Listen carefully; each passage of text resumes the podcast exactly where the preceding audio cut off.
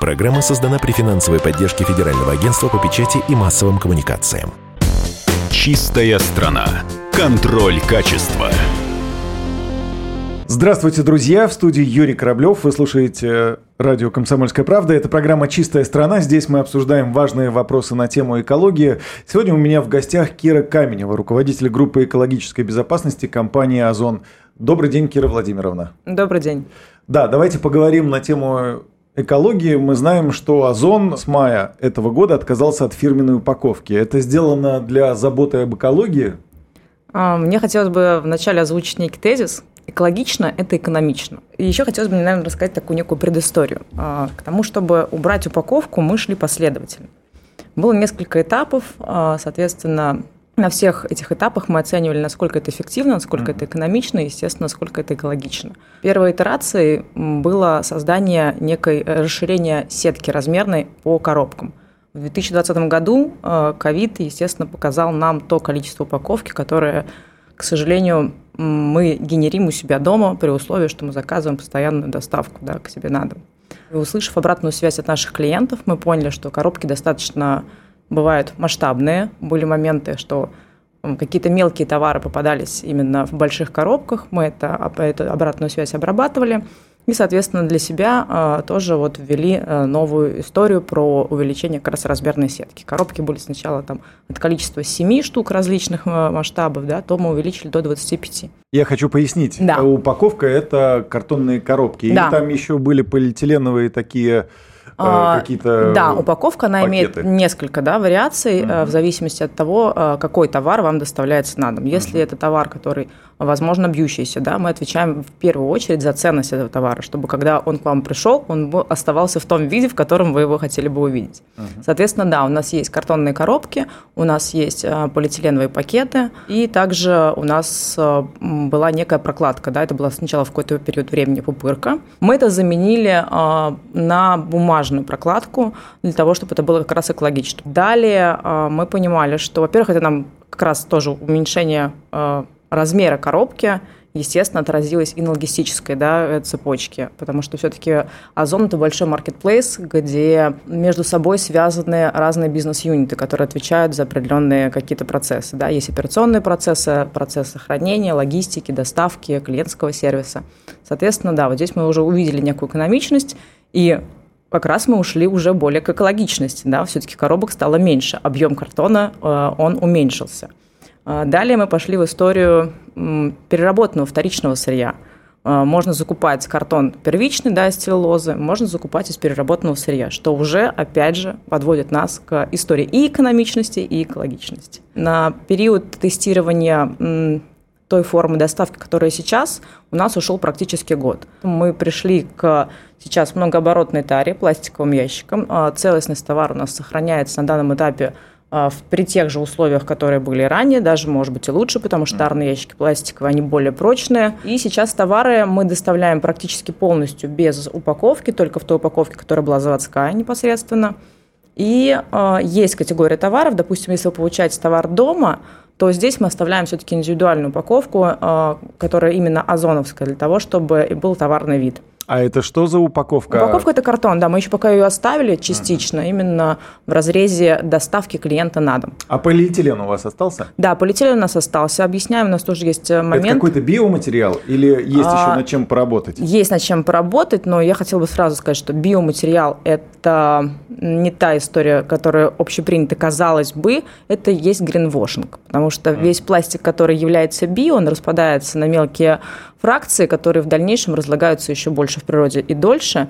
А вот тот полиэтилен, который находится у нас в упаковке, он а, перерабатываем, поэтому э, у него жизненный цикл намного дольше, чем а, обыватель может себе представить. Если, допустим, вы упаковку оставите в пункте выдачи заказов, то в дальнейшем эта упаковка переработается, и из этой же переработанной упаковки, из этого пластика, да, а, будет образованы новые товарные позиции, те же самые, ну, той же упаковки. Какие еще экологические инициативы внедряет Озон? Э, давайте о них поговорим подробнее векторы развития экологичности в компании ну, достаточно разные. Есть как эко-просвещение, работа с клиентами, работа с сотрудниками. Я хотела бы, наверное, подчеркнуть, у нас работает в компании порядка 45 тысяч человек – и э, сеять зерно осознанности даже у себя в компании – это достаточно большой вклад. Помимо упаковки, есть какие-то конкретные примеры, э, что еще можно сделать экологично на вашем да, конечно. производстве? Да, да мы, я сейчас расскажу, наверное, такой еще один кейс, который э, успешно работал в Москве, в Московской области, был доста- ну, потом масштабирован на всю Россию. Это как раз э, в пунктах выдачи заказов мы принимали свою же упаковку. Соответственно, клиент, получая э, в тот период времени, когда у нас была, как раз не было еще тарных ящиков, и была индивидуальная упаковка, да, э, картонная гофра тара, клиент, э, приходя за заказом, мог его получить, убедившись в целостности заказа, оставить упаковку в пункте выдачи. А, мы э, потом обратной своей возвратной логистикой все это консолидировали на своих хабах, обрабатывали и в дальнейшем отдавали уже в переработку. А возможно ли себе такое представить, что Озон когда-нибудь начнет принимать макулатуру, картон от упаковки в качестве заботы о природе? Вот не свою упаковку, а вообще стороннюю? Я могу сказать так, что мы уже сделали эти шаги, и у нас есть прекрасно реализованные проекты с другими компаниями. Есть компания Синергетик, угу. которая вместе с нами забрендировала автомобиль, он называется называется Синергетик Экомобиль. Э, эти автомобили стоят э, рядом с пунктами выдачи заказов, потому что, ну, я хотела бы подчеркнуть, пункты выдачи заказов – это достаточно ограниченная площадь, соответственно, есть еще ну, некий там брендбук, да, который обязывает пункт выдачи заказов выглядеть определенным образом. Ну да, мы знаем, как они да. все выглядят, это не очень большие помещения. Да, да. и поэтому установить именно какой-то приемник, который э, в себе бы консолидировал разные фракции, при том мы еще должны понимать, что эти фракции должны быть чистые, санитарные правила должны быть тоже соблюдены. Поэтому вот Синергетик нам пошел навстречу, они э, сделали такой мобиль, э, где они принимают четыре фракции, пластик, стекло, алюминий и макулатуру. А, и здесь у клиентов а, есть а, некий профит. Если человек, находясь дома, занимается раздельной сортировкой отходов, приносит это к пункту выдачи заказов. Синергетик дает ему некий QR-код, соответственно, человек, сдав его, получает его угу. и получает баллы в свой личный кабинет на продукцию Синергетик. Поэтому это прям такой некий э, стимулирующий фактор для клиентов. Но вот для того, чтобы принимать батарейки, не очень много нужно места. Для этого нужна какая-то только, ну, тара, получается, куда бы эти батарейки сдавали. Как вот э, вам такая идея? Да, прекрасная идея, но вот смотрите, таких вот вещей можно внедрить достаточно много. Можно собирать батареи, собирать электронику. Вариаций достаточно много. Угу. Вы а думаете о них? Конечно. А площадь, она ограничена.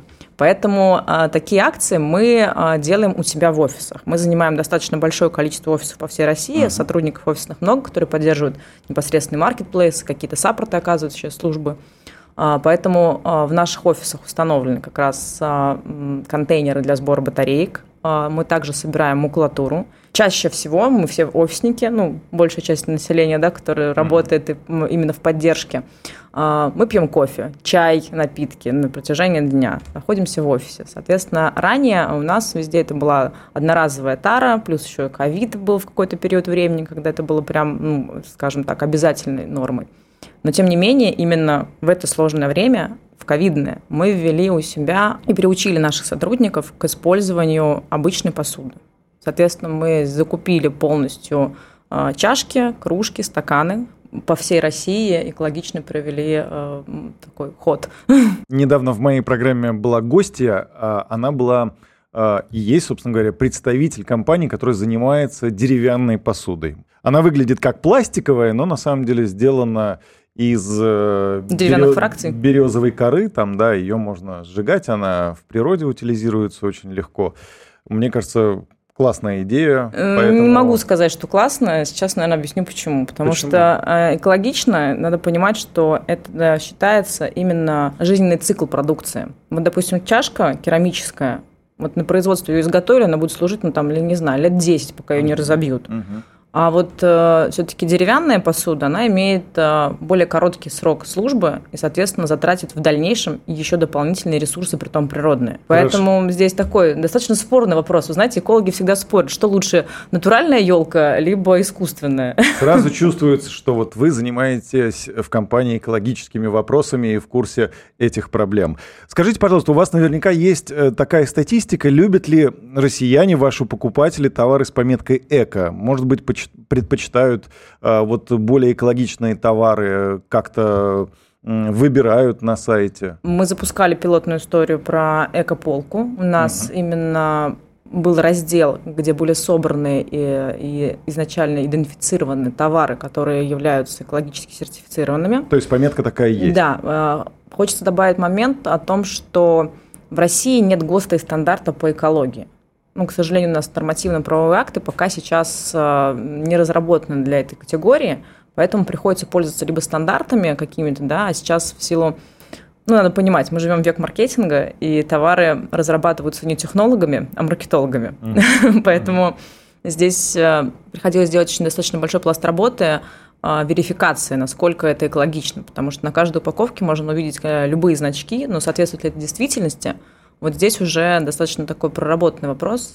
Мы подходили к этому достаточно ответственно, поэтому не все товары, которые даже были с такой маркировкой, выходили у нас на эту полку. Сейчас у нас является как раз вот синергетик, наверное, хедлайнером этого движения. Они очень ответственно относятся к своей упаковке и как раз хотят в дальнейшем тоже быть в передовых, скажем так, позициях на этих страницах, и мы в дальнейшем будем, скорее всего, да, продолжать этот момент. Спасибо за ваши ответы. Я напомню, что у меня в гостях находилась Кира Каменева, руководитель группы экологической безопасности компании «Озон». И э, мы, как всегда, в программе «Чистая страна» говорили об экологии. Э, здесь у микрофона был Юрий Кораблев. До встречи в эфире. Спасибо, до свидания. «Чистая страна». Контроль качества. Программа создана при финансовой поддержке Министерства цифрового развития, связи и массовых коммуникаций Российской Федерации.